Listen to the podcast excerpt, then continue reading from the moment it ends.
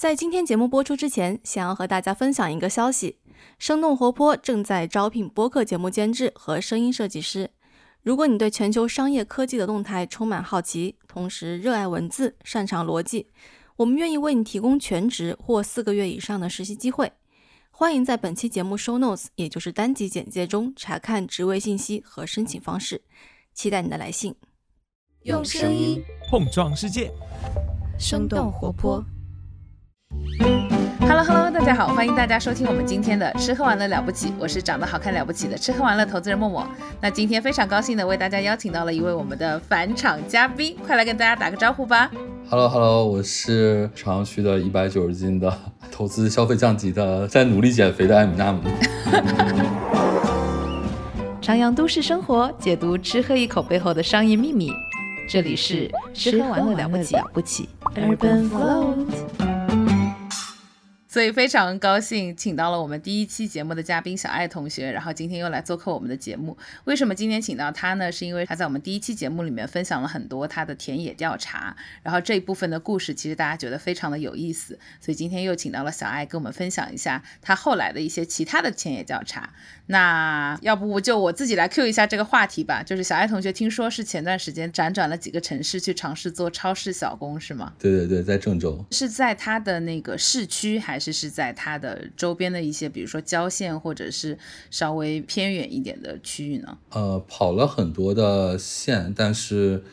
干活的工作的还是在啊，有有几份活啊，就是现场打工的是在郑州市里面，但然后选址啊，其他的市场的一些工作在周边的像荥阳啊、新乡啊、开封啊这些地方。我的地理真的很差，你刚刚讲的。有一些我不认识的地方，对，为什么小爱会去到呃郑州，然后去到这样的一些区啊、县啊，去进行一些田野调查呢？也是因为呼应了他刚刚自我介绍的这个定义，就是最近他们在看一些我们说打引号的降级类的消费的项目。那要不要给我们简单的介绍一下，这是什么样类型的一个行业？嗯，其实是跟之前的工作连续的，就我们今年的 topic 就是要去。各个企业走访，之前是卖鸡爪，这次是超市搬水，其实是延续的 topic。然后这些企业其实也都是我们已经投完了的企业，并不是在投资前的去做一些商业的判断和尽调。对，更多的是想通过这种方式来观察呃一些商业的规律和一些企业内部组织运行的规律吧。所以今天其实我们要聊的话题是跟你们已经投了的一个行业方向相关。今天我们要聊的就是这两年特别火的硬折扣。然后我觉得这个话题呢，呃，可能小伙伴们也听其他的节目，或者是也看其他的报道里面，多多少少有一些了解。那我觉得讲到折扣店，其实大家可能这几年呃比较常看到的是类似于以这个好特卖为代表的这样的零七零食的折扣店，我们会看到基本上很多新开的商场里面都会有，然后以及像我们的这个写字楼楼下啊，白领比较聚集的人群里面也会有。嗯，它的特点就是说。呃，真的是价格非常的便宜，对。但是如果我们讲到硬折扣的话，可能很多人呃对它的这个定义还是相对来说比较模糊的。所以今天可能我们就会聊一聊这个话题，因为它确实也是这两年呃，不管是在我们投资人眼中，还是在市场上，我们看到新兴的啊、比较呃发展比较不错的一个趋势型的方向。对，因为上一次其实你讲的那个鸡爪店的故事，大家都觉得特别的有意思。要不要先跟我们分享一些这一次去田野调查的时候的比较有意思的事情？我先问一个比较具。具体的问题吧，嗯，就是你刚刚有讲到搬水嘛，就是我想问一下，这个搬的水是一个什么样的一个量级，然后以及如果我们假设就是水这个品类的话，它在这样的店铺里面的周转大概是一个什么样的概念？呃，量级的话，大概是一人一天要三百件，三百件就是十二瓶一件吧，大概规常见的规格，十二或十六瓶，一人要搬三百件一天。就之前我们其实对门线日销两万啊、三万没什么概念。但你实际去搬一搬，就会 有画面感。呃，两万、三万是指的是营业额是吗？对对对，门店的每日的销售额。之前我们做投资人可能只能看到一个账面的数字，哦，他卖了两万、三万。但我们对这个工作的话，你会真的有画面感，大概是多少体积的货在他的这个客单价上，就其实是很夸张、很夸张的一个数字。就去之前也不会了解，你说下午两点搬到晚上十点多，到底有没有那么多要货要搬？后面发现其实是有的。对手都磨出来印子了。等一下，你让我想象一下，三百件的话就是一辆小卡车，还是一辆大卡车的量？嗯、小的箱货吧，小的箱货的感觉。这是一个人一天的工作量。嗯，是，但是我去工作的时候，恰巧那天是搬水，其实还会有一些抛货，就比如说膨化食品什么的，会相对轻松一些。但我去工作的那时候刚好是要搬水，非常不幸，他们补补 水的那天。但是这个通常两万的销售额对应的，我不知道，就是从动销的角度上来看的话，因为一提的水，我猜可能是二十来块钱左右。嗯嗯，对，他也不会每天卖水嘛，水只是占了一定的比例，只是每周会有一个固定固定时间去各个品类都开始补货嘛。对，那个公司恰巧是在周二、周三是要去补酒水饮料的，它的店型的大小，我猜应该是跟大的便利店差不多。比便利店还是大不少的。我去的那家店可能三四百平吧，然后常见的区间可能是三百到七八百平。哦，真的讲到这个面积，就是我觉得可能大家真的很难想象出来它是一个什么样的概念。对，所以我们可能拿自己生活中能对标的，会比较有一个画面感。就比如我们说，可能通常我们见到的咖啡馆，像瑞幸比较常见的可能是五六十平、一百平以内这样的面积。对，大概就是去海底捞一一个海底捞的面积吧，一个中式正餐的一个面积。对，中式正餐里面有多大，大概那个超市就会有多大。对，还有什么有意思的事情吗？就上一次，因为我记哦得我大家印象特别深刻的是那个关于街头争霸，大家搬大喇叭的故事。对，就这次是纯体力活。你像卖鸡爪是需要跟人交流的，是需要去观察竞争对手情报的。但我们这次做的工作就是简单的搬货，不需要与顾客交流。当然，过程中如果有顾客有需求的话，会帮他搬上车。对，最后收工的时候有好玩的，是有一个大姐，她买了大概六七百块钱东西，她应该是刚搬到一个新家，在我们打工的这个硬折扣店，其实平均客单在四五十，就是已经是很大袋子了，所以她有三个推车。然后那天郑州刚好下暴雨，所以最后收工的时候，我们等雨停了，六七个人去帮大姐把货搬到她的车上。她的车也是个大车喽。哦，对，回头可以分享一下那天工作的那个门店的照片，确实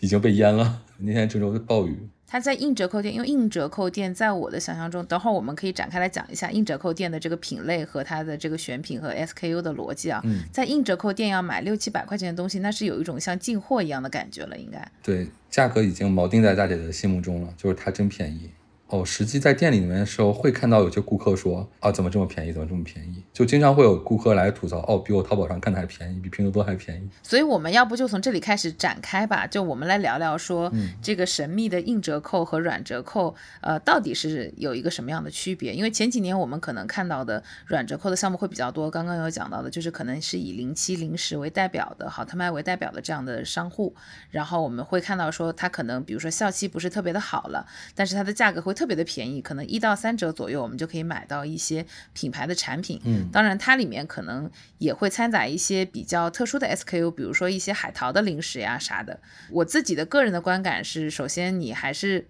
路过的时候，如果有空，还是会进去逛一逛的。但是你每次逛之前，你是有种开盲盒的感觉，因为你不知道你进去会买到什么，你不知道今天这个店里会陈列一些什么样的东西。但是有一些品牌很有意思，它其实效期没有不好，但是可能是我们知道在传统的商超渠道动销没有特别好的产品，然后也会在好特卖常年的进行这个抛货的销售。但在这里我们可能就不点他们的名字了。对，我不知道小艾，如果从你的角度上来讲的话，你会怎么样去区分硬折扣和软折扣的这个定义其实硬折扣反而是一个从一九四几年开始在德国兴起的一个商业模式吧，就已经完全被验证了。硬折扣是会有清晰的零售行业的给的定义的，就是它通过更低的价格，然后来吸引消费者、服务消费者，背后能实现它更低的价格，就是它更极致的门店的运营效率，它的更好的商品结构，对它更快的周转，来这样持续的为消费者提供更低的价格。就硬折扣是有定义的。然后软折扣其实国内的公司会更像日本的一个对标企业叫唐吉诃德，在我们视角里面区分的话，从供给上区分来说，供给上软折扣和硬折扣最重要的区别就是它的商品构成和选址。商品构成，硬折扣都是一些比较好的品牌的正气的商品，就它商品数会比较少，可能只有八百个左右，然后涵盖了日常消费的米面粮油、零食饮料、酒水、冻品什么的。基本上所有人需要的这些品类的商品，对，然后软折扣的商品会不太稳定，不会像硬折扣收敛到八百个这个水平，它可能有三四千个 SKU，然后每个商品其实是，就像刚才默默讲的，你今天去了可能看到了这个牌子的临期商品，明天可能看到另一牌子的临期商品，比如今天可能你发现价格非常合适的巴黎水，第二天可能没了，对，所以商品选择上是有比较大的区别，选址上也会有些区别。硬折扣的店会更多的选择在社区的周边，软折扣它是需要去在一些流量相对好的地方，比如说商场，比如说有些园区的写字楼吧。刚这是供给上的角度，主要是商品的构成和选址，然后需求上其实满足消费者的需求也不太一样。对，你可以看到软折扣服务的客户更多是会更年轻，可能刚入职场的小白领或者学生群体。对，然后硬折扣服务的对象更多是家庭、家庭啊，以购买的快消品为主。嗯，所以如果讲到这里的话，我可不可以简单的理解为或者总结为说，其实软折扣的需求它相对来说是没有确定性的。对，它更多的是有点类似于一个流量转化型的生意，就是说今天走过路过，大家就不错过，对吧？是是是，形象的描述就是。哦，我们大家知道了，好特卖的东西肯定很便宜。嗯，好特卖的东西大概率没什么质量问题，很便宜。但你走进好特卖的话，你更多的心态是我我逛一逛，看有什么想要的。就，没有想要的就算了。但是你去硬折扣的店，大部分消费者心态是：哦，我今天就是要家里边没有米面粮油了，我今天就是要买点啤酒喝，是更有目的性的一种购物的行为。哎，这里有一点像我们之前看那个电商的时候的那个观感啊，就是我感觉这个软折扣它更注重的是用户在我这里沉浸式购物这个逛的这个动作的体验，所以有可能就是今天用户在进店的时候，第一是我是没有明确的目的性的，嗯，我只是有一个心智是说在这里我可以逛。对吧？然后我在这个逛的过程中，然后我去看有什么适合我的，然后我来转化。但是可能硬折扣的时候，我是有点类似于像直男购物的这个概念，就是我今天就带着一个确定性的目标，然后而且我知道在你这里我一定能够有一个高性价比的，或者是说一个质价比的这样的一个方案，可以满足我的需求。呃，然后我就来了。但是我对于你的刚刚，因为小爱有讲嘛，就是其实它的 SKU 数相对传统商超来说可能是少的，每一家店可能是大概八百来个左右，对吧？就是同时在架的是八百来个左右。对。那所以就其实可能我要的是说，我今天需要某一个品类的东西，你给我一个 option 就可以了。但我不需要说今天一个酱油你要给我二十个牌子，让我在里面去进行挑选，大概是这样的一个概念。对对对，嗯，挺有画面感的，就是实际跑一跑，去硬折扣店。它的比如说炒菜用的油可能真的只有两三种，但是你要到那个永辉这样的大卖场，对那个粮油区一看，可能几十种油，各个价格段、各个品牌都有。嗯，但回到刚刚硬折扣和软折扣的区别，其实硬折扣也会有一些连带，就比如说今天你是想买面条、买油的，但发现饮料价格也很合适，也会去买一些饮料这样的。所以，我们如果是列举几个品牌来让大家有一点具象的概念的话，呃，我理解像 Costco，然后像那个山姆会员店，其实都是属于硬折扣的类型嘛，因为他们的特点就是它可能单一品类的这个 SKU 数是少的、集约的，但是它的价格是极其便宜的，是通过它的所谓的这个集采的规模化的这个优势来达到的这个供应链上的低价。可能我们关注的更多的是狭义上的硬折扣，山姆和 Costco 可能是另外的案例，因为其实也超过我们的投资的范围了，所以研究的会相对少一些。对，然后其实它服务的群体也是更多的是一线城市的中产吧，中产及以上的家庭。对，和我们所讨论的硬折扣还不太一样。我们讨论的狭义的硬折扣，我不知道听众有没有在不同城市啊，比如说在重庆的，应该会看到像条码；比如在西安的话，会看到金小河。上海的话，应该能看到比宜德，也算是硬折扣店，对，然后也会有硬折扣的那个鼻祖奥乐奇，但奥乐奇在上海也变形了，更像精品超市了，它的本地化策略可能做成了 一个精品超市。对，上海的奥乐奇，它的感觉特别像 City Super 或者是 Olay 的那个感觉。对对对对对，就它的定位，它中国的策略和在国外的定位完全不一样。嗯，在中国明显是想服务一些中产家庭。提供就像零售的多快好省，它可能是更好的一个解决方案，并不是更省的。这点我是存疑的，因为因为上海就是其实精品超市的选择也特别多嘛，包括就是在很多的比如说梧桐区，我们也有很多那种专门服务可能面向我们说国际友人的一些超市，它可能会有非常非常丰富的，比如说国际化的 SKU 的这种供给，然后包括可能还会有更小众的，比如说是类似于像印度超市或者比如说意大利超市等等之类的，就是其实它的丰富度是呃非常非常高，然后你逛它的时候，你真的会有一种很 很享受的感觉。但是上海的奥乐奇，因为我的观感是，第一，它的店型是小的，它其实是有点对标于一个社区超市的那个大小，是，嗯，然后它的 SKU 呢又是窄的，就是所以跟社区超市相比，其实它的 SKU 是精简的。然后跟精品超市相比的话，它的 SKU 数也是少的，所以你逛它的时候不会有什么幸福感。好吧，可能默默是消费升级人群，我是消费降级的人群。没有没有，而且我要说，它还有两个特点是，就是让我去在里面进行购物或者进行消费者有一点点失望的。第一，我觉得它应该是便宜的，但是它没有便宜。就比如说我逛山姆的时候，我就很明确的知道山姆有很多的 SKU 就是比外面要卖的，如果你折算下来的话，你会觉得便宜的。但它不好的点是说，因为它的 packaging 做的比较大，所以你需要一次性去买更大量的东西。所以第一是我觉得它没有想象中的呈现出来给终端消费者的价格优势，然后第二是因为我是在外卖上叫的奥乐奇，奥乐奇不是也需要办会员卡嘛，然后我就在那个外卖上叫了一下，这样我才能成功消费，然后我就买了什么宾德瑞的那个饮料，然后我还买了草莓、香蕉，然后结果送过来的品质，说实话是不如。叮咚买菜、盒马生鲜、每日优鲜这样的平台上送过来的，对，那个草莓都还是生的，然后价格也不便宜，你知道吗？就是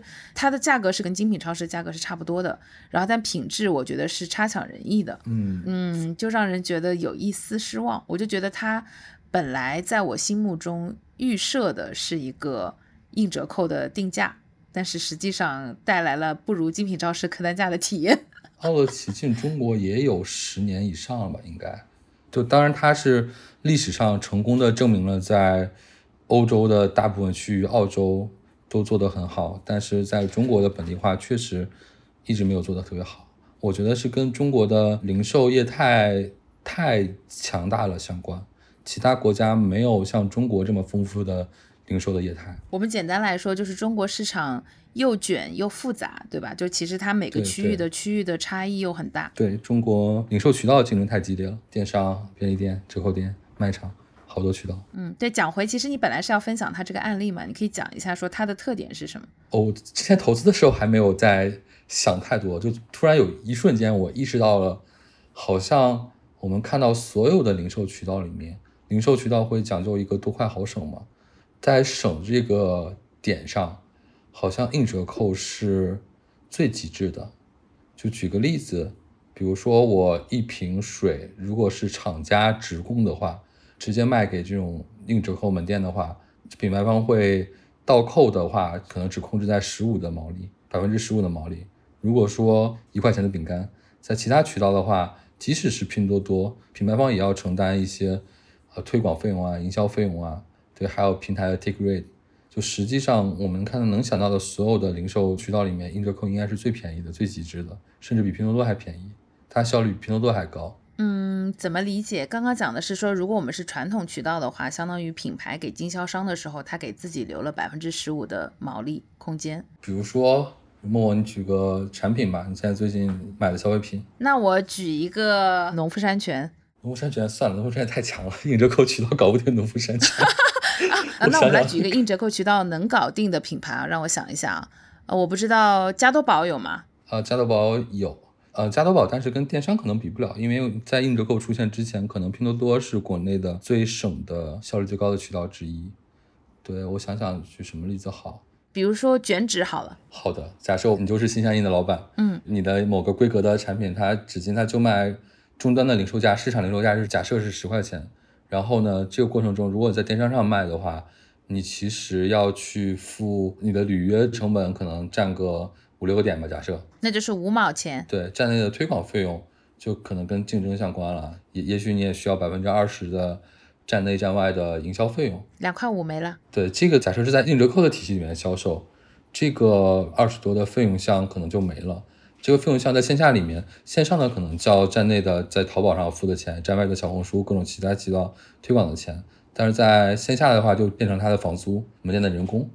对硬折扣的门店，如果是跑到一个比较成熟的阶段，它的房租和人工占比可能能控制在十个点以内，这个是比电商的效率是高很多的。对硬折扣门店就十五个点毛利，所以最终体现的就是硬折扣是一个最极致的效率，这我能想象到的所有零售渠道里面最便宜的，所谓的效率就是费用控制最好的一个渠道。哎，你这个很有意思，因为。刚刚讲到房租加人工整体的占比，这个费用占比是占到它这个营收的可能百分之十到十五，是吗？嗯，就十五以内吧，我们就说可能是十五以内，对吧？就十十五就活不了了。哦，OK。如果是这样的话，这个真的是在所有的零售店型里面比较厉害的品类了，最厉害的。嗯，就是它最省的，最省的，就硬折扣的，我们看到的企业控制在毛利就在十五左右，十五到二十吧，有的可能做的不好是二十。如果是以这个比例来看效率的话，确实它的效率会比任何的渠道都会高。嗯，对。然后我再理解一下啊，就是刚刚讲的毛利十五到二十，它是采销模式还是代销模式啊？都有吧，其实就取决于不同企业的产品的策略和它的能力。商品其实是硬折扣最难的一个事情，你如何实现商品的稳定供给？因为硬折扣的终端的定价其实会破坏品牌方的定价，对，让品牌方控价控不住。就比如说，同样的一瓶可乐，在硬折扣门店可能卖两块钱，但在其他超市、附近老店都卖三块钱、四块钱，这些渠道肯定会有意见。对品牌方来说，这些其他渠道的门店就控制不住。我觉得可能还是要按场景来区分，比如说即时性购物，然后跟计划性购物，它可能就会有比较大的区分。比如说即时性购物的话，我们刚刚讲多快好省嘛，就即时性购物可能就是快是最重要的。这个时候其实我可能就是对省这件事情的要求就没有那么高，对吧？然后如果是像我这种体验型购物的话，我可能就会对多。有比较高的要求，我可能对价格的要求就没有那么敏感。然后，但是可能我们刚刚讲计划型的，然后可能相对下沉城市的，然后对比如说这个品类和这个 SKU 有特别明确需求的这些消费者的话，他可能就会对省这一点提出比较高的要求。那这个时候，可能硬折扣渠道就会在这个赛道上 占有比较明确的一个优势。嗯，对，这也是我们看好的一个原因吧。刚刚莫我讲了，就零售的多快好省，不同渠道其实满足不同的用户需求。对，在省这一点上，首先我们认为省是持续的，就是大家所有消费者都是不管你多有钱，其实都不想当傻子，都需要性价比高的商品。我们觉得这个是非常持续的、非常普遍的，可能在全中国都适用的，全世界范围内都适用的。对，然后以及就看这个硬折扣公司能不能持续的做到这个事情。其实看的更多的是后者吧。对需求，我们觉得是没问题的。国外也有对标验证，国内的实践也是。我们从演绎推理也是，就是看供给商品牌方能不能持续的做到什么。这个其实特别的难。这是最大的风险之一吧。慢热到现在，我要讲一下说为什么我们特别想聊一下这个话题。我觉得也是因为那个疫情之后，其实我们看到比较明确的，我们不能说消费降级吧，但是我们会说，就是大家是希望说，呃，我的每一次的消费其实都是可以得到 value for money 的，就是大家都希望说我控制在一定的这个品质之上，我能够买的尽量便宜，或者是说我在这个呃一定的消费之。内，然后我拿到更好的选择，所以简单来说的话，我们都是对消费这件事情的效率的要求有了一定的提升啊。我们说从这个大面积上来说，应该是这样没错的。所以我们之前有聊过，比如说五元咖啡，对吧？我们之前有聊过卤味争霸，然后我们之前也还聊过了，比如说给大家提供最高效的健康餐选择的这样的一些品牌，对。所以我觉得本质上来说的话，就是今天。也很契合这个话题啊，因为硬折扣它本身就是一个在效率方向上的一个集大成者。对我觉得我们今天可以好好拆一拆，说硬折扣这个生意的它的整个的商业模式是怎么样的。刚刚有讲到，其实它本身给自己留的利润空间没有那么的厚，它自己给自己留的利润空间可能是就是在十以内，对吧？毛利是可能十五到二十之间吧，就净利润做得好啊，净利润可能在五个点以内吧。对，所以就对它的运营效率的要求特别高。我相信他在给消费者创造省的同时，其实他自己也需要做很多我们说省的动作。对，这就是怎么说，也不说看家本领吧，就是是一个成熟的商业模式，你能不能做到，会对对你有些要求。比如做到省的话，就可能要求它商品数足够少，商品数足够少的话，才会你的采购量足够大，有集采的规模效应，可以跟上游去要要议价。可以给我们一个具象的概念吗？就比如说足够少的话，一般超市里面大概我们说子类目的话，大概分有多少个子类目呀？永辉超市的话，大概在两到三万个 SKU。类目呢？SPU 类目好像，我们还没没统计过，但 SKU 数的话，大概这个水平。然后硬折扣的一个门店，刚才讲可能八百个到一千个 SKU，只是它的三十分之一、二十分之一这样的水平。所以我们可以理解为，同样，我不知道他们的这个单店的这个收入，可能单月是不是也是差不多的？对于同样面积的来说，就比如说以海天酱油为例吧，海天酱油可能在什么郑州市场深耕了好多好多年，它的在比如郑州的永辉的年采购量可能没有一千万。但是一个硬折扣门店在当地，假设能开出来几十家门店的话，它会超过永辉在单品上这个的采购量。对于品牌方来说，这个我们用电商来举例的话，就是你打开一个页面，它有几个货品弹给你，对吧？比如说我今天搜索酱油，我在永辉里面可能会有十个选择，但是我在 硬折扣超市，它可能只有一个 SKU 给我。然后如果今天我就是需要酱油的话，我可能就买这一个 SKU 了。所以落到这一个 SKU 的转化率就是很高的。对，因为它 SKU 足够收收敛，酱油只给你这一一两个大品牌的好选择，你不用挑了，我只有这个。就是你的叫什么搜索关键词就已经竞价排名的前两位排完，后面就没有流量了。对，所以它单品的采购额就会高很多，高很多就会有上上游有溢价。对，这是在商品上的，商品上运营效率有很多点吧，就比如说它内部的动线啊是怎么设计的，它商品如何排布的。对，然后它的包装是不是要去，呃，你可以去硬折扣门店看一看，它的比如水啊这些饮料，它都是拿那个大纸箱子，上面拿刀子拉拉一半儿，就不存在像其他的线下渠道那么精细的货架了，他没有时间去整理货架。我有逛过比易德，哎，呃，就是比易德的那个店，就是上海其实也没有很多，但是我去过为数不多的一些，就是首先第一是它的店铺给我的感觉没有我想象中的满。嗯，就是我们一般走进那个超市、商超的时候，其实你会发现它是给你一种琳琅满目的感觉，对吧？它都会摆得很满。然后虽然它有的堆头可能是重复的 SKU，就比如说这个东西，你会发现它在呃这里出现了，然后它在那里又出现了，但是你整体的观感你是会觉得是丰富的。但比伊德走进去的话，它真的就是一坨一坨的货物。对，背后就是为了省钱，为了降低运营的难度，为了省钱。对，就是比如说，它就是能不放在货架上的东西，它就不放在货架上。是的，是的。它可能就是地上堆起来。我们通常在超市里逛的时候，你会发现它的货架其实还是很规整的，上面可能会有价签啊什么之类的。然后在比伊德里，就是说它只有放在货架上那些，它可能是用这种价签的形式，它其他的就真的是，比如说一堆水在这边，今天就是这样子的。然后可能这个货也是有可能是你今天去有，然后隔个几天去，它这一堆卖完了，它可能就开始卖别的东西了。我之前也不太理解，之前也老是吐槽我们被投企业为什么你的门店的购物体验这么差，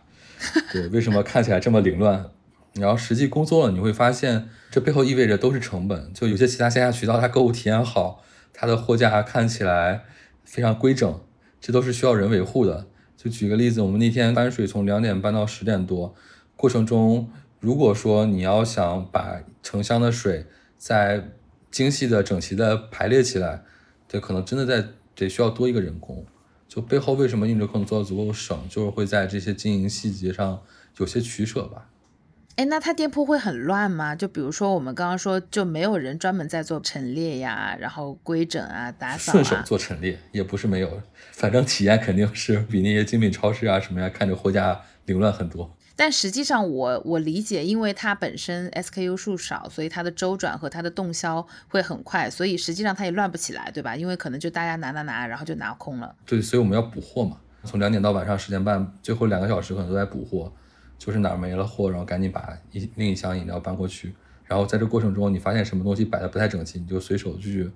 掰一掰。就比如一箱水被顾客拿着，就有的翻倒在地上了，你就去规整一下。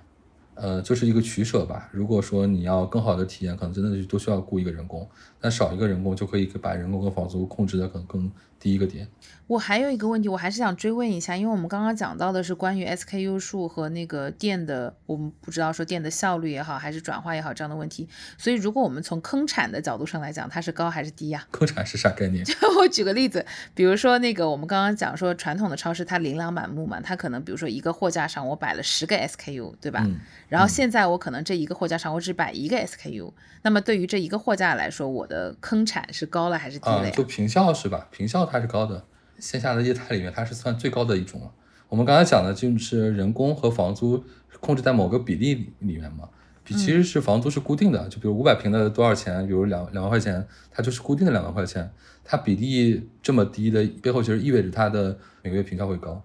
对它平效是在比其他业态都高很多。哦，所以其实你解答了我前面本来有的一个问题，因为我以为是说它必须要选址在一些稍微偏一点的地方，因为它的房租的要求是比较低的，所以其实不是，只是说我的房租在我的高平效的 top line 之下，它的占比显得低了，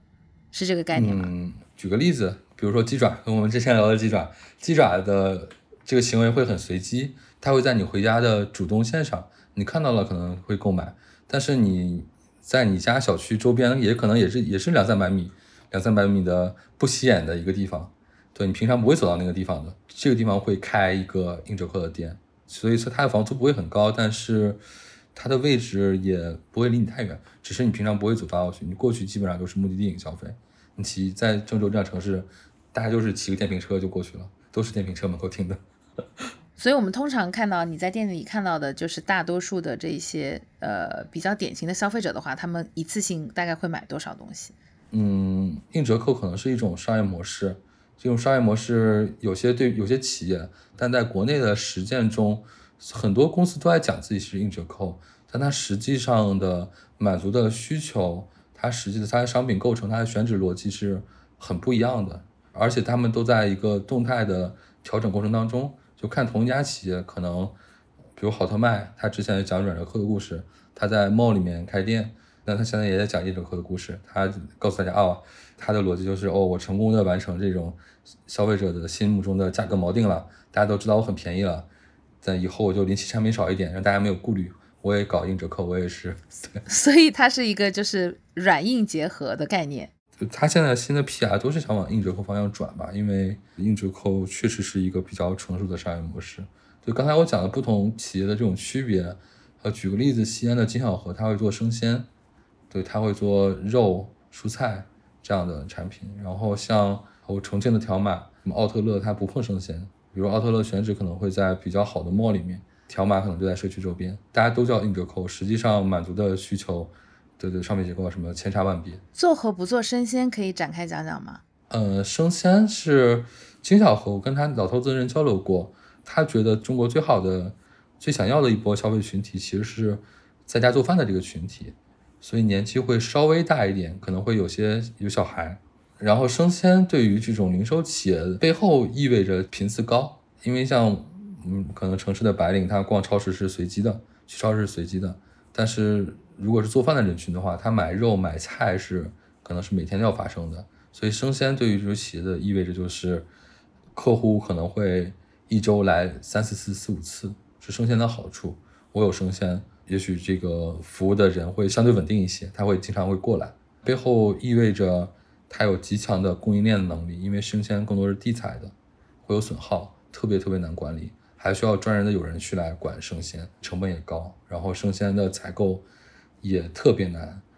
容易出现贪腐啊什么的。对，因为它的价格可能是波动的。然后刚刚讲到，就是有可能会有一些损耗啥的。你不是说最后它的净利润可能也就是五到十个点，那有可能那个净利润还不够 cover 这一个品类的损耗的。对，我觉得生鲜是一个难度特别特别高的事儿，采购，然后包括它每天的对于销售的预测啊什么的特别难做。对，因为生鲜又是一个很 random，就是大家如果联想一下自己逛菜场，或者是每次在盒马也好，或者在叮咚也好上面买菜的时候，你都是看看，有的时候是哦，我今天想吃什么，我看看有没有，然后有的时候是说我今天看看有什么菜好，我就买什么，就是它其实相对来说还是一个不太确定性的一个需求。如果我们拿它跟酱油啊、嗯，油盐酱醋啊这样的一些大日化、大的生活用品比起来的话，它确实是不确定性挺高的。也很难预测。对，嗯，但是从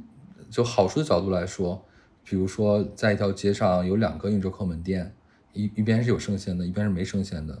就买肉买菜，大家还是会更倾向于进到那个有生鲜的店。家庭的用户来说，我今天就是买肉买菜，我顺手可以买点其他的，我每我两天都会到一次，所以是在这种竞争上，如果你能做生鲜，会有极强的竞争力。对，但是从供给的角度来说，就一是它很难做，不挣钱。应该是规模扩张的时候，其实它是没有太多的规模效应的，基本上都是低踩的。你到新的地方、新的城市，对于企业来说，你要组织新的供应链，也是一个很挑战的一个事情，可能上来也会亏钱。嗯，对我，我觉得就像阿尔迪一样，可能硬折扣的在这些公司在发展个七八年之后，这些企业可能或多或少都会做生鲜。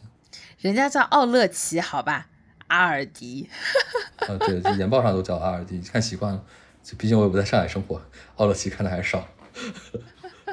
人家现在在上海都是打中文名的。他那个德语发音就是奥迪吧？对，阿尔迪，其实还挺好玩的。我们可以观察一下，现在只有一些优秀的企业可能能可以做生鲜，大部分企业没这个能力能做生鲜。对，但我的判断是，六七年之后都会随着竞争逐步的激烈起来。对，有生鲜的会厉害很多。讲到这个，我还想问一个问题，是我自己的好奇，就是因为理论上来说，大型的超市连锁，就是他们对于很多商品的价格是已经有一个锚定了嘛？嗯，就是比如说可乐，你卖两块二，我卖两块四，但大家不会差特别多，对吧？就我只是举个例子啊，或者是说，比如说矿泉水，你卖一块五，我卖一块四，对吧？大家都差不多，你上我下，你下我上，然后可能就是达到了一个比较微妙的一个。区域内的一个平衡吧。那像这种硬折扣超市的出现的话，因为它，我 suppose 它卖的应该也很多都是标品，就是很容易比价的产品，这样才能有一个低价的心智嘛。那它是怎么样去跟周边的这些大型的超市啊或者便利店啊达成一个比较好的动态平衡的呢？就是零售的行业的发展就在一个动态的发展当中。我我理解可能更多考虑是竞争问题，就是新公司怎么来面对。当地的巨头吧，因为它比这些巨头卖的都很便宜。胖东来算当地巨头吗？哦，胖东来太强了，我们那个公司都开始躲开胖东来。河南的其他城市能搞一搞，胖东来在的还是压力有点大，所以尤其许昌压力有点大。其他的胖东来在的城市可能在新乡可能在开店在尝试。对，他们在新乡的小胖附近新开了一个店吧，可能离胖东来不到一公里，因为经济可能对大家也知道三年疫情不太好，四五百平的这个门店。其实很少有业态可以拿，主要是重视正餐吧，其他可能都很难开店。对，其他的超市不敢开，不敢在胖东来旁边开，只有他敢 尝试了一下，但那个店生意也不好说。所以零售巨头也要看哪个零售巨头，胖东来真的太厉害了，胖东来一般人不敢去竞争。就是胖东来 and others，others 都可以掰一掰，胖东来不太行。对，胖东来太厉害了。就是竞争其实主要是从商品层面的，因为刚才讲了，从用户需求角度来说。它能极致的满足省的这个需求，其实这个需求是传统的超市满足不了的，更多的其实是供给上商品层面的竞争，因为其他的巨头在一个地方经营了好多年了。对于大品牌来说，它会有一套自己的价格体系，它的价盘基本上不要被破坏。如果破坏它的价盘，就意味着有些经销商、有些渠道可能卖不动。呃，就举个例子。一个硬折扣门店旁边是一个永辉超市，消费者可能就要买一个二点五升的可乐，在硬折扣超市比永辉更便宜两块钱，那永相当于就永辉的销量会降低嘛，大概率都会选择这个便宜的。对对对，所以这个时间点，永辉包括永辉的利益相关方这个链条上的经销商各种群体，实际上是利益受损的，所以更多的阻力就是在这种商品层面的一些博弈吧，怎么去跟品牌方去谈？对，就实践的过程中就是会。硬折扣门店会经常会有一些竞争对手过来去拍照，拍照然后投诉给他的经销商或投诉给品牌方，然后强势的品牌就会让硬折扣门店的这个商品下架，然后有很多品牌做得好的话，它的商品其实可以追溯的，就是你印折扣门店卖的到底是哪一个经销商手里面的货，那个经销商的保证金啊就会受到惩罚。对，这个是相对比较苦恼的一个事情吧。这是一个很敏感的话题，所以就硬折扣的门店，它的货的来源，这样来说的话，它可能是存在一些灰色的部分的喽。嗯嗯，对对对，这就是一个最经营上我觉得最难的一个地方。当地你能不能在这种跟品牌方的博弈过程中，跟其他渠道的博弈过程中，你商品能做到持续稳定的供货，不能说第二天来你这儿没酱油了吧？然后以以第二个可能是跨区域过程中。其实很多，因为你体量小，你可能只能合作到某些品牌的省代这个级别。你跨区域的话，怎么去再搞商品？对，以及跨区的时候，有些 SKU 可能在另一个省卖的不好。假设什么，比如说有些地方，呃，什么汉口二厂卖的好，有些地方汉口二二厂可能卖的不好。对，这个时候你你该去更换你的 SKU。这个过程中，你怎么在当地建立本地的这种商品的供应链？对，商品其实是最难的一个事情，持续稳定的商品。还是刚刚那个问题，所以其实我理解硬折扣它的供应链组织有很多是属于科学串货的部分，是吧？这过程中吧，就随着你在当地，就刚刚举的例子，因为你的采购量大，所以你当地在某一个区域的门店密度足够高，你可能是在这个区域里面某个品牌最重要的一个渠道，这个时候就会被更重视吧。你的话语权会越强，嗯，所以他们现在在供应链的组织这个角度上来讲，有机会往更上游去走吗？有，已已经有很多品牌在实践了，有几种方式吧。一个是，比如说像娃哈哈或者养乐多，就大家只是要养乐多，但他不要其他牌子养乐多，所以在这个过程中的话，他就需要跟品牌方向上去谈，就谈这公司，对，因为只有养乐多，不是说我喝酸奶，我喝的就是养乐多。对，然后有的品类是，比如说可口可乐、百事可乐吧，嗯，这个时候你就也许可口可乐搞不定，你就搞百事可乐。对，比如说什么王老吉搞不定，你就搞加多宝。对，消费者也没那么忠诚。就是消费者在省的这个前提下，还是可以做一定程度的妥协的。嗯，我对有个例子，就是我在那个超市里面，在超市打工的时候，有一个德邦的大哥吧，一个快递大哥，快递大哥在跟他老婆还是什么打电话，然后可能他们晚上要聚餐。聚餐，对方要那个王老吉，然后他找了半天，就说：“哦，这个店里边商店里边没有王老吉，没有王老吉，然后和其正行不行？”然后那边说：“嗯，也行。”然后他要拎那箱和其正走。对，所以他可能他领到的任务是买一箱凉茶，没有王老吉加多宝，可以有和其正。对，还挺好玩这个例子，但这个已经超出我的预期了，因为在我的心目中，我觉得凉茶也是一个挺细分的品类。就如果说凉茶在这个店里还是能找到一个供给的话，我觉得这个八百个 SKU 已经 more than enough 了。对对，我一定要讲一个很好笑的事情，就是我是怎么知道小爱同学在便利店，呃，不是便利店，在超市打工的，是因为有一次他来上海出差的时候，然后我俩接头的时候，他手上拎了一个很大的塑料袋。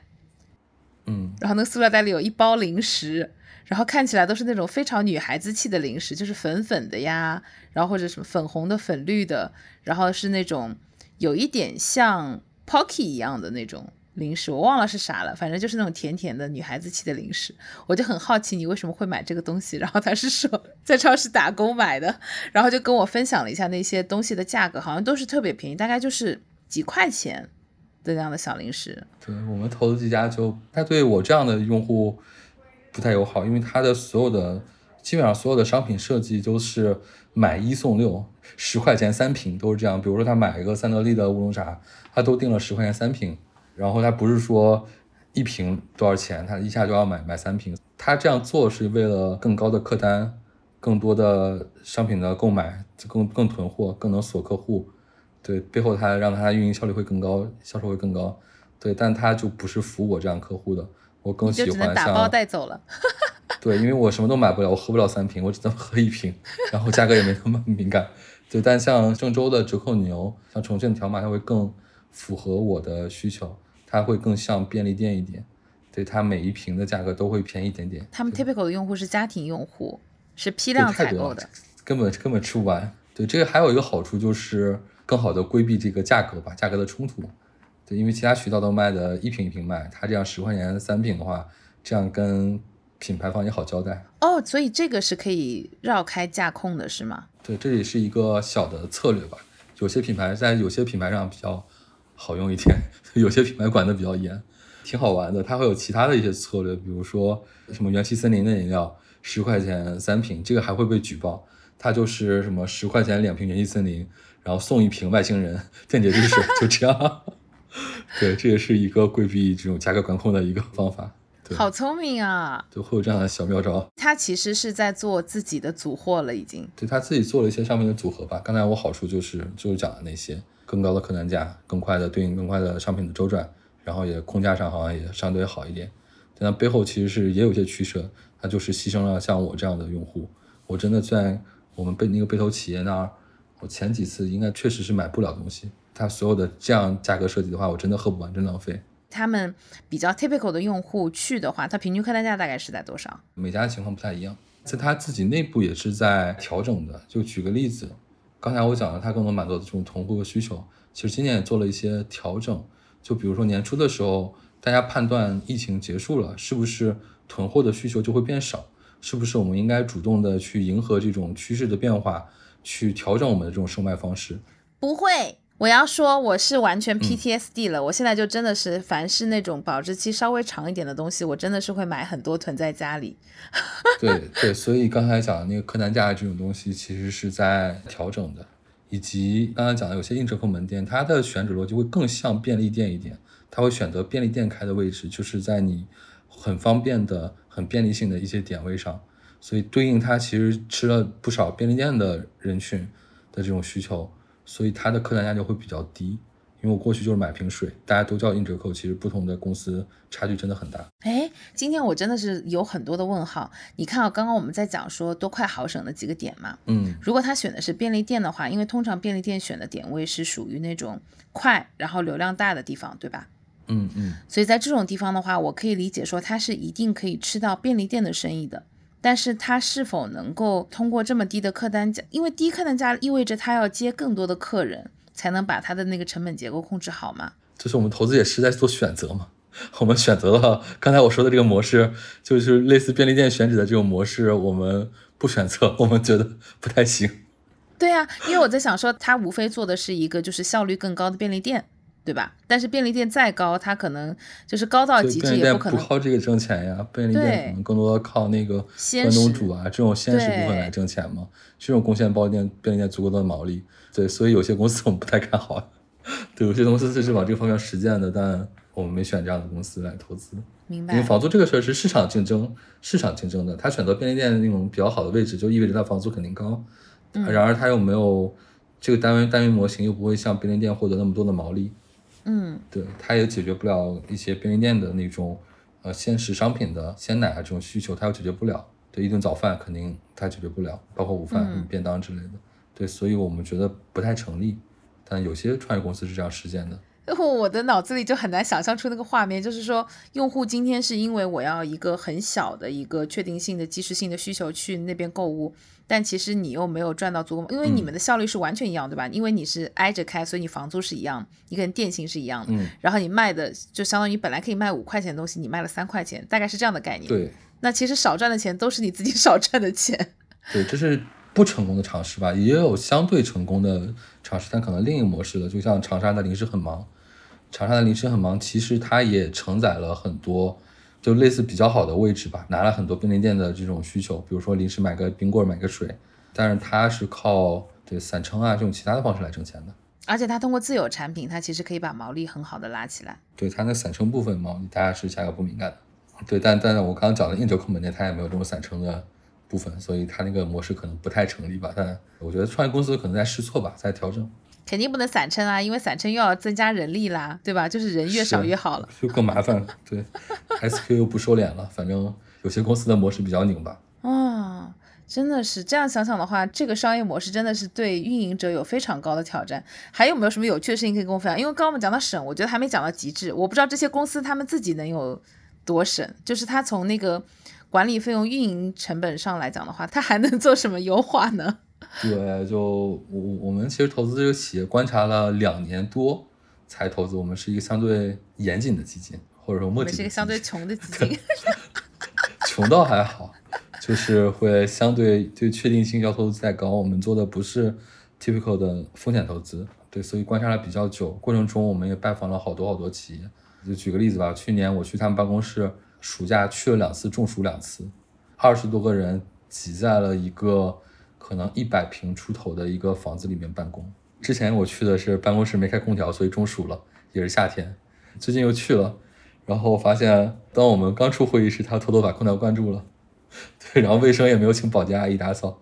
这这是我我涉及到我们对于这个组织的判断嘛？我们会觉得。零售本来是个很苦的生意，尤其硬折扣这个模式，它就是挣的效率比较高的钱，它要求非常好的这种成本意识，也要求非常坚韧的这种创业的决心。对，因为太苦了，太难熬了。对，所以我们选择了这样的团队吧，就就符合我们标准团队。有些团队 确实有点办公室会豪华一点，金碧辉煌，会选择在某些城市的比较好的。CBD 来去做办公室，差别还挺大的吧？不同机构的审美不一样啊。就我们的审美，我们会选择这样的。我们也投了一些科技公司，科技公司我们的成本会没那么敏感，会鼓励他们去体验一些更好的产品。对，但在硬折扣的这个方向，我们还是就是这样的成本意识，然后呢，吃苦耐劳是必要的。那我要追问一下，就我不知道这个 CEO 他给自己开多少工资，或者是说他自己有没有那种特别铺张的 lifestyle？哦，没有没有没有，他非常抠门的一个人，他不是在 PUA 投资人，他日常就是比较艰苦的一个状态，以身作则，是是以身作则。嗯，那我觉得这样还比较靠谱。嗯，因为我们之前也有看到过那种创始人，就是一拿了这个融资，然后可能自己买个什么星空顶保姆车呀什么的，其实这都本质上是一些不太好的信号。然后最后我们都会看到，在不久的将来，有很多的东西就会不断的浮现和显现出来。对，还有一个是可能有一个问题，我们也没有想太清楚，就是直营和加盟的选择。嗯，对，有的企业可能要扩张速度的话。他会选择加盟这个模式，帮他解决资金的问题，解决选址的问题。对，然后但有些公司可能会坚持直营，自己一个一个慢点开店，背后有些趋势。但这个问题我们没也没有太想清楚，我们会倾向于直营的。目前，嗯，因为我在想，你本身给他的那个利润空间留的就非常的薄，然后这个模式其实它是真的很难支撑一个 加盟商的这加盟商在挣一道钱，这个确实他就不太。纯粹的硬折扣了，它就没有太好的价格优势了。对，就除非是说加盟商自己就是店员，就是他也不请人了，对吧？我把这个店铺的效率用到极致，然后 probably 我这个房子可能还是自己家的铺面，然后我就是把所有能省的东西都省掉了，那我有可能还能从这里面赚到钱。但背后直营的劣势就是扩张速度会慢一些，靠自己的现金流再滚一个店回本了，然后再开另一个店，资金是一个限制吧，然后选址点位的供给也是一个限制。加盟模式往往是加盟商自己去选址，总部只负责一些支持和审批就好了。但好处是说，就是这样的店铺，因为它有足够强的用户的心智，所以它开一个店，它就像一个钉子一样，可以扎在这个社区，所以它可以持续的去贡献价值。所以我觉得还挺好的。对，就是一个取舍吧。但我们也没有想清楚，可能企业在动态调整吧。嗯，好吧，那我们开始讲一些这个展望未来的话题。因为今天其实我们也已经把这个硬折扣的这个模式拆的还相对比较细了。我不知道，就是从中长期的角度上来看的话，小艾，你会觉得硬折扣是一个确定性的零售的趋势吗？对我们，我觉得结论是的，结论是的，我们认为硬折扣是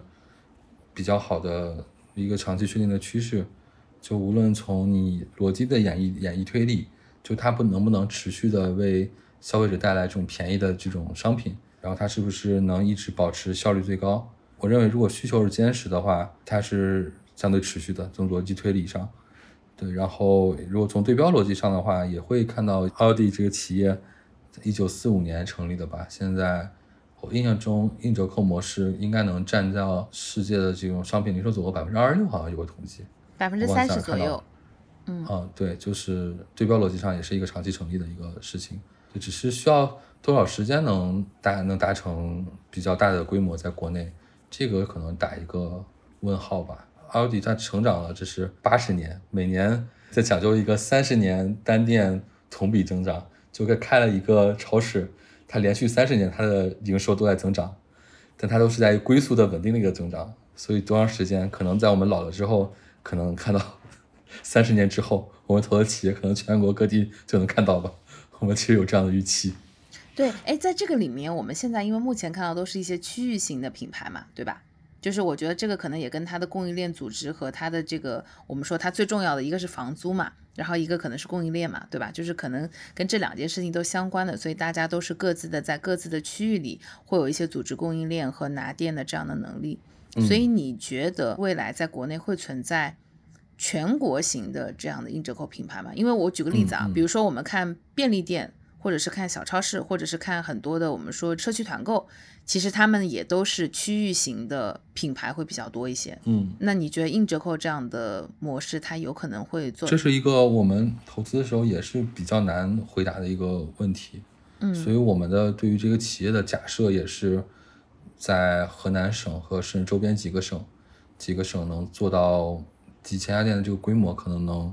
有通过分红或者其他方式来退出。因为省钱是一个非常朴素的需求，可以参考拼多多的这个崛起，所有人都需要省钱。嗯，所以我们一个极端的假设就是中国的所有的